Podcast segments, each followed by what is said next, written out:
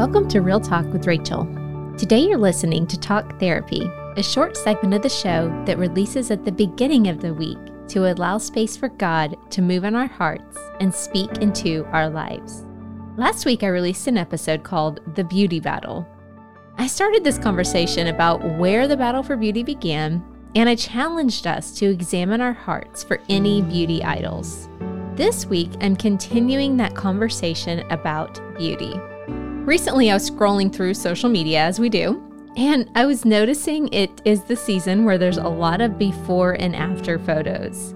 Now, I want to just be clear these photos are inspiring as we see the transformation that takes place when individuals commit to a program and they get incredible changes in their body and their health. I love seeing that. I know that's such a victory for so many people. So I want to be loud and clear here today when I say I am not criticizing before and afters, but I did just notice something as I was looking at these before and afters. Now, before I tell you what I noticed, I have to tell you something funny.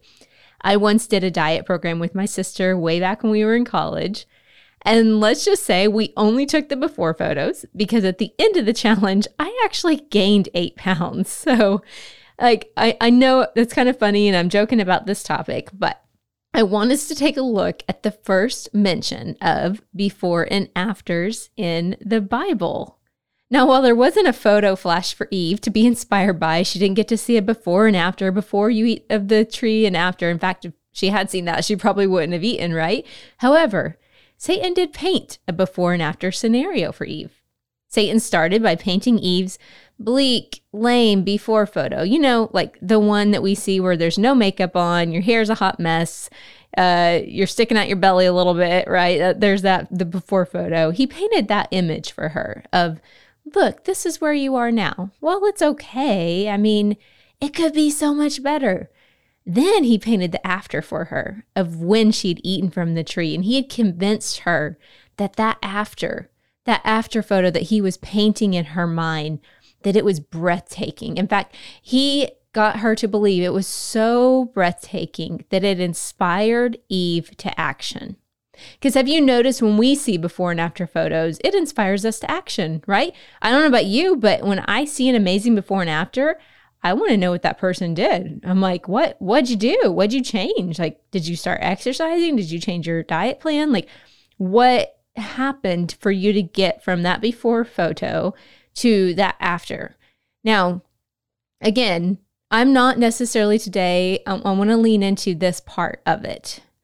What before and after scenario is the enemy or your own inner critic? Honestly, I feel like our own inner critic does more damage than Satan ever does. I feel like if he knows if he can get us to turn our own inner voice on ourselves, his work is done. He does he kind of can just wipe his hands and walk away, which I think is when I do therapy with women, I focus a lot on CBT, which is cognitive behavioral therapy, which is coming after those thoughts because so many of us say things to ourselves that we would even if we said it out loud would be shocked, but those thoughts affect our feelings and our feelings affect our behaviors.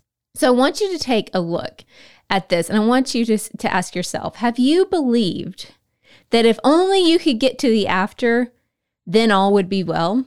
This might apply to your body. You might be one of those that's, that is sitting here thinking today, man, if I only could lose that last 10 pounds, or if I only could get rid of these stretch marks, if I only could get my hair to lay flat like hers does, if I only could get rid of that dark spot on my face that I know everybody has to be staring at when they look at me you know, those things can just totally zap us of our energy. But maybe your if only has less to do with your physical appearance and more to do if only I could have that big career breakthrough. If only I could meet that man of my dreams and I could be married happily ever after. Right? These before and after things, scenarios, they they could go on and on and on and they they apply to so many areas of our life, far reaching outside of beauty. My friend, I'm here today to tell you that right where you are, it's enough. Yes, get healthy, take care of your body, right? Have big goals, have big dreams. I'm not saying anything against that. But I want you to know you do not need to get cleaned up physically, emotionally, financially, in any way, shape, or form in order for God to meet with you. He loves you right where you are.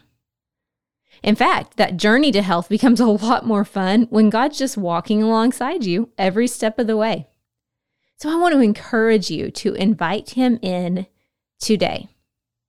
So that's your action plan today. I want you to just take a look at your life and just see are there any areas where I have been playing out these before and after scenarios in my mind? So much, in fact, that they're just consuming me. Just take a peek at that and allow the Holy Spirit to show you. So, Holy Spirit, we do just ask you right now to come in and show us where we need to invite you in today. We choose to listen to your voice over the voice of the enemy. Highlight any areas of our life where we have believed these lies. Come meet us here today. It's in your name we pray, Jesus. Amen. Okay, guys. Hey, be sure to download that resource that I've created. It's a free download and it's a biblical body image coloring book. There's some different prompts in there for you to process through. I've heard great feedback from those of you who have downloaded it, so make sure you grab that.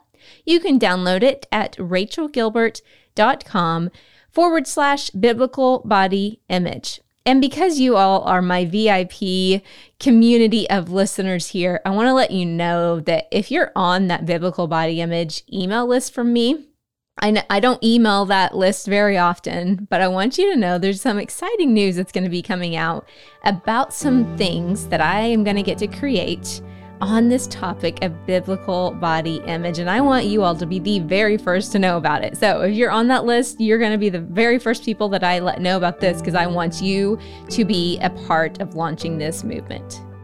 Okay, that's all for today. Hey, be sure to tune in on Wednesday for another special guest interview here on Real Talk with Rachel.